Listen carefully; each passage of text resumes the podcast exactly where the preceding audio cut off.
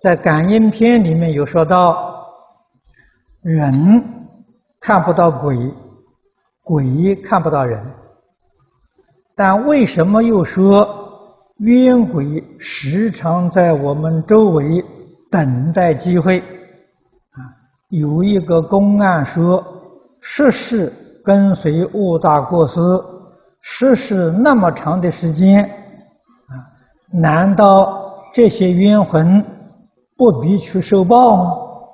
啊，他们不必干活吗？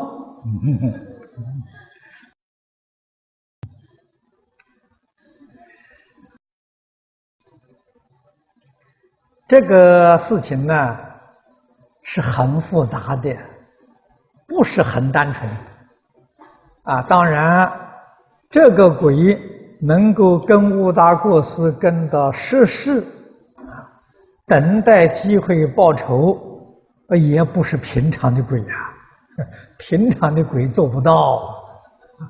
呃，不说别的吧，就是这个耐心也不行啊。就像你所说的。他早就去投胎了，早去去干活去了，他哪里能等待十十世？由此可知，这个冤仇结得很深呐！啊，报复的心太强烈了，所以他能够追随，能够跟着。啊，如果报复的心没有这么样的强烈。啊等待一段时期没有机会报复，他就不等了，他就走。这种情形也很多啊，啊，像这么执着，时时都不肯放松，很少很少。这个不是普通的冤鬼。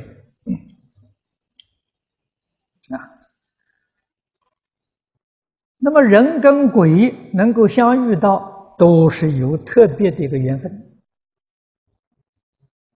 啊！如果没有特别缘分呢，是不可能的啊！这个人见不到鬼，鬼也见不到啊！